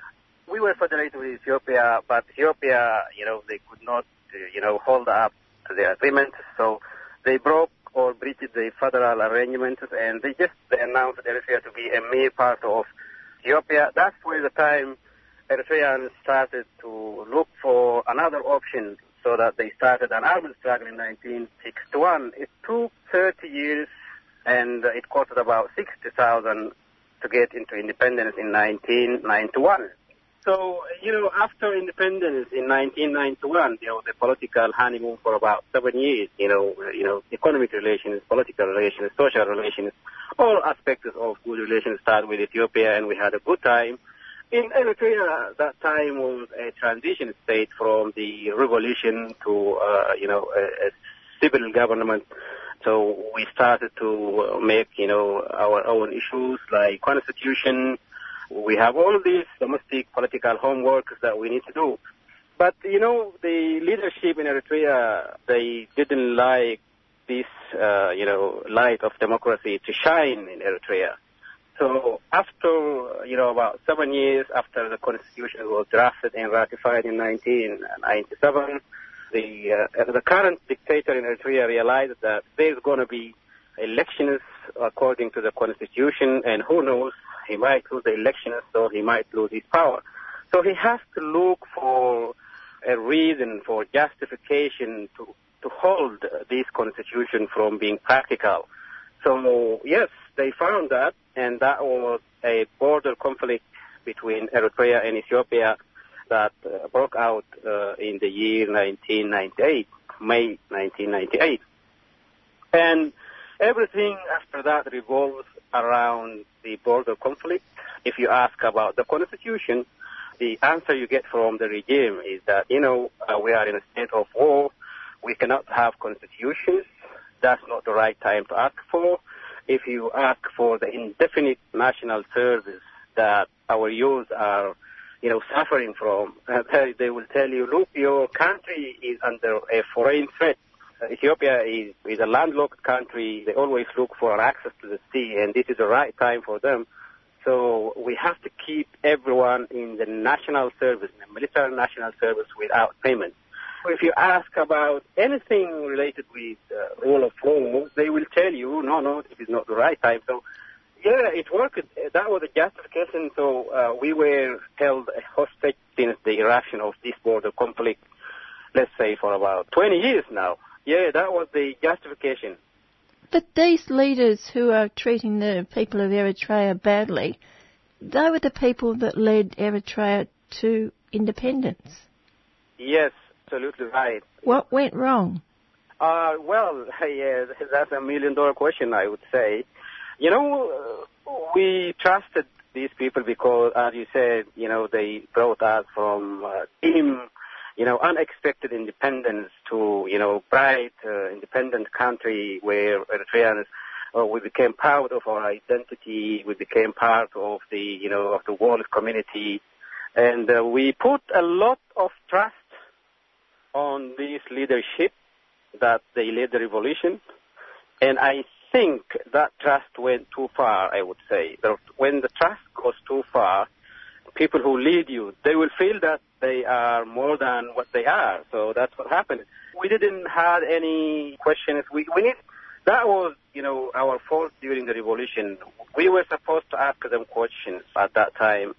But people were saying because of to get into independence, we have to trust our leadership. They are good for us. Whatever they say is right.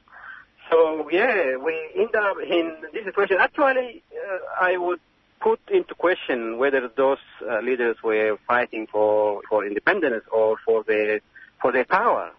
Because we didn't see anything, something got to do with, with independence. We didn't see any, any freedom our youth are, you know, getting, uh, you know, in the service for many, many years without payment. And we get imprisoned with communicados. So everything is a question someone should ponder to, to ask.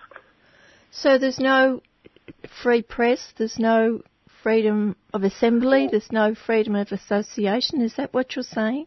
The only newspaper that we have is a newspaper that is owned by the government. The only uh, television channel that we have is a television channel that is owned by the government. All the press, like the, the newspapers, you know, all this press stuff was closed in the year 2000 this was the time when the government imprisoned about 15 uh, ministers or higher officials of the Eritrean government at that time, claiming that those ministers were, you know, trying to sell the country.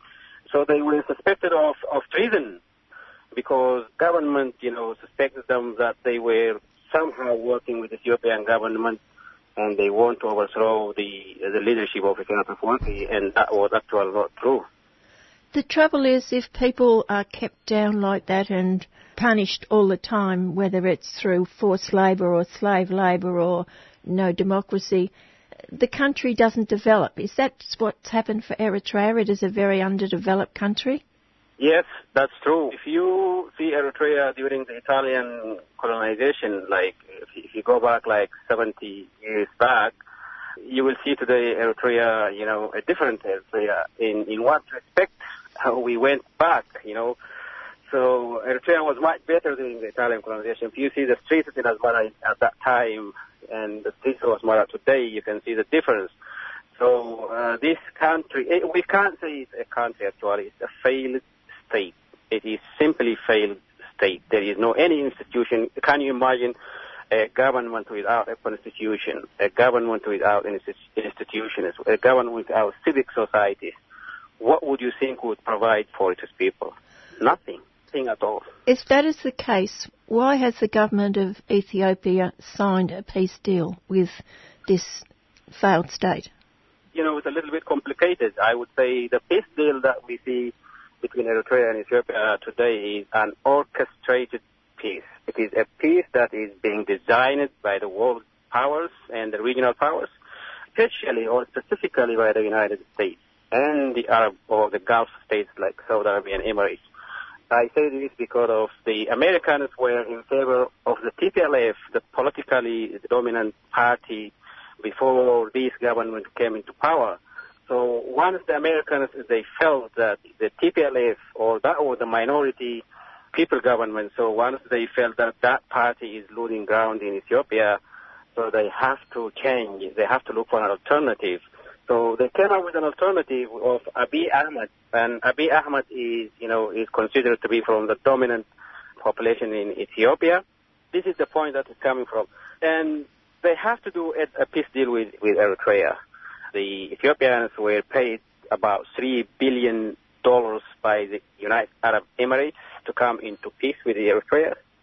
The Eritreans, who knows, because Eritrea they don't tell how much they were paid by Saudi Arabia and United Arab Emirates lots and lots of money because the Eritrean dictator is being going for and back from Saudi Arabia, Emirates, and there are deals that is being signed there. So this peace deal is not coming from within, especially for us. I don't want to talk about Ethiopia. Probably for Ethiopian people, it looks like good because the Ethiopian government started with really political forms. It, it started pardoning, you know, to the state political organizations which were listed under uh, terrorist organizations. They lifted this ban and they, they invited them to come to Addis Ababa. But in Eritrea, nothing of that sort is happening. As we speak today, people are crossing from Eritrea to neighboring countries to flee from there. So this peace has no meaning for Eritrean people.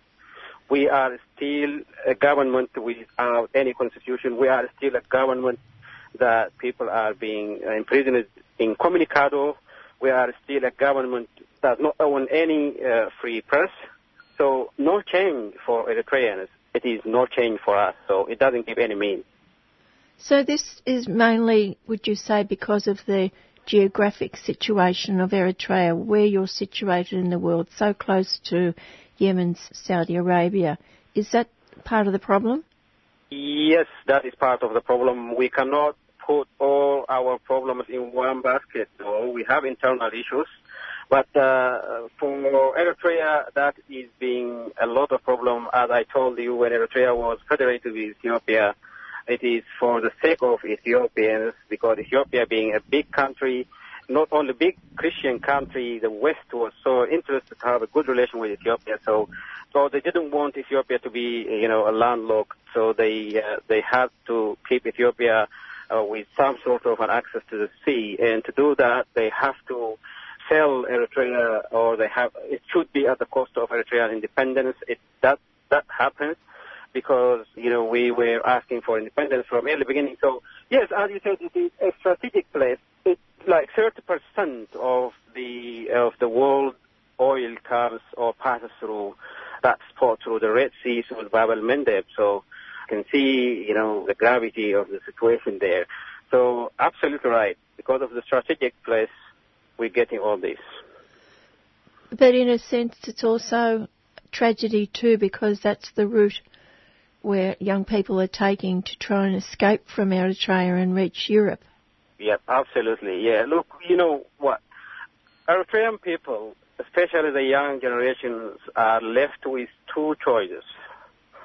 They have to stay within Eritrea and remain slaves for their life, or they have to go through the border to the neighboring countries, pass through a policy that kills everyone found crossing the border.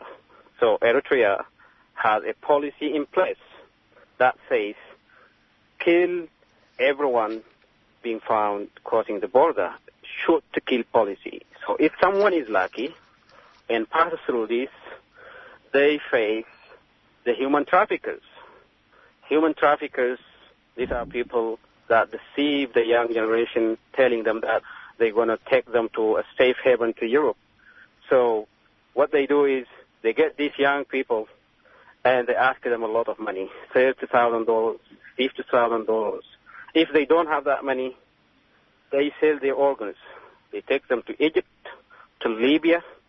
They take, they extract the organs, their kidneys, the livers, and sell it to those who are in need. So let's say they pass through this that is the last checkpoint, which is the Mediterranean Sea. So they have to go through Mediterranean Sea in boats where the security level is very low. So if they make it to Europe, that's good. But what is the chance of going through all these obstacles? These are the fates of Eritrean young generation. No one talks about this. Well, the United Nations have reported now and then, but apart from reporting, they're not taking any concrete actions. They're not being strong enough to raise the level of this danger to the uh, Security Council so that some measure could have been taken, but they didn't. The uh, Human Rights Watch, the Amnesty International, everyone is reporting, but there is no action from the international community, unfortunately. And into this situation comes an Australian mining company. Well, look, this mining company, as said last time, they are taking every opportunity of the free labor in Eritrea. Eritrea is a government where young generations work for more than 27 years now working for free. So they're taking this opportunity and they're making money at the cost of this young generation. And this is an act that should be condemned. This is an inhumane act. So for an Australian company from a country that respects human rights such as Australia to have a company based here in Western Australia and involved in such unhumanistic activities, it is shame for all of us. We need to talk and we need to take this matter seriously. But the good news is the Australian Foreign Affairs and Aid Subcommittee, I have just got a letter from them today that says, well, they have recently undertook an inquiry into a modern slavery and produced a report. And that report was entitled Hidden in Plain Sight. So, I mean, hidden in plain sight. This is an inquiry which will establish a modern slavery act in Australia. So, if it passes the lower house and the upper house, good luck for us, and we will work, and we will see what will happen. Will you name the company? This is a Danakali. It is a Danakali. This is a potash company. It's in a joint venture with Eritrean mining company called Enamco. It is a 50-50% joint venture. So they share 50% with Eritrean government's mining company, which is another 50%. So they are involved in activities which should be condemned by the international community. We know what is happening. I was there. I worked in Eritrea for free for three years without any payment. Lucky enough, I made it to Australia. But for those who are there, God knows what will happen to them. So, Danakali is a Western Australian company. Please, they need to, to listen to our complaints. They need to come to their minds. Not like last time they denied our reporters. They denied the reporters of the United Nations. They denied the reporters of the uh, Human Rights Watch. They denied the reporters of the uh, Amnesty International. They said all those reports were politically motivated. How is that? How is that possible? Motivated all these, you know, international community organizations politically to stand against Eritrea. What is so special about Eritrea? We always ask them to come into their minds and stop mining in Eritrea. My final word is this. The peace deal that we witnessed between Eritrea and Ethiopia had nothing to do with Eritrean people. It is not coming from inside Eritrean people. You cannot have peace with outside while you don't have it in inside. So peace, a genuine peace, should start from inside. How does it start? It starts from inside by giving the opportunity to the people to have their say, by giving the opportunity to the people to have their say. That's my final word. Thank you. Thank you. You have been listening to Salah, an Eritrean now living in Perth, Western Australia. Next, a song which Salah told me beautifully expresses the Eritrean people's current situation, and the singer is Hussein Mohammed Ali.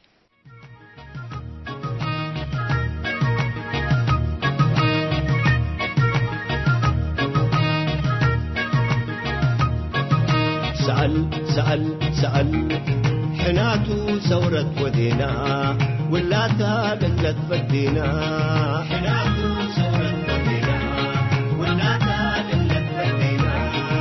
سأل سأل سأل. حناته ثورة ودينا. ولا تاقت بدينا. تبدينا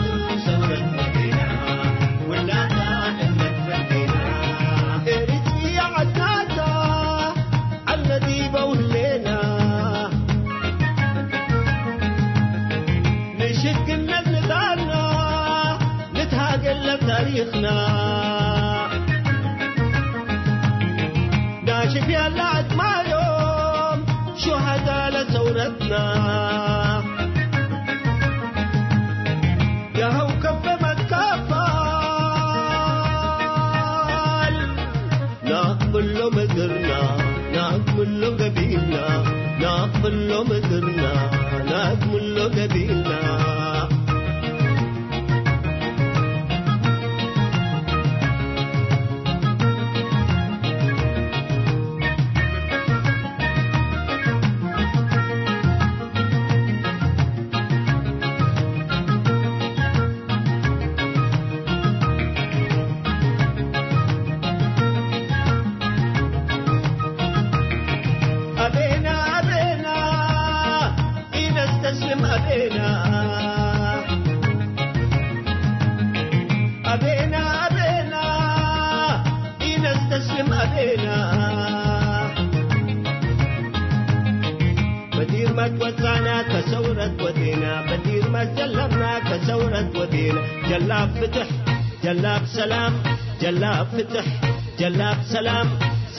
سلام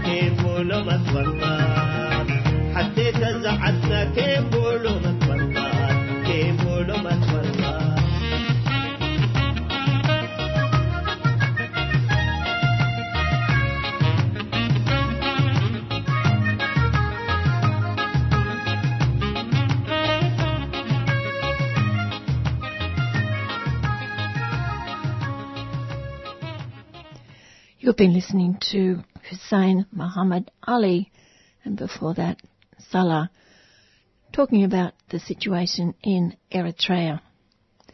That's all I have for today, and I will be back next Tuesday at four o'clock. But do tune in on Friday to speak to listen to Jacob Grech with his Friday rave between five and five thirty, and don't forget Kevin Healy tomorrow morning. 9 until 10 with his city limits.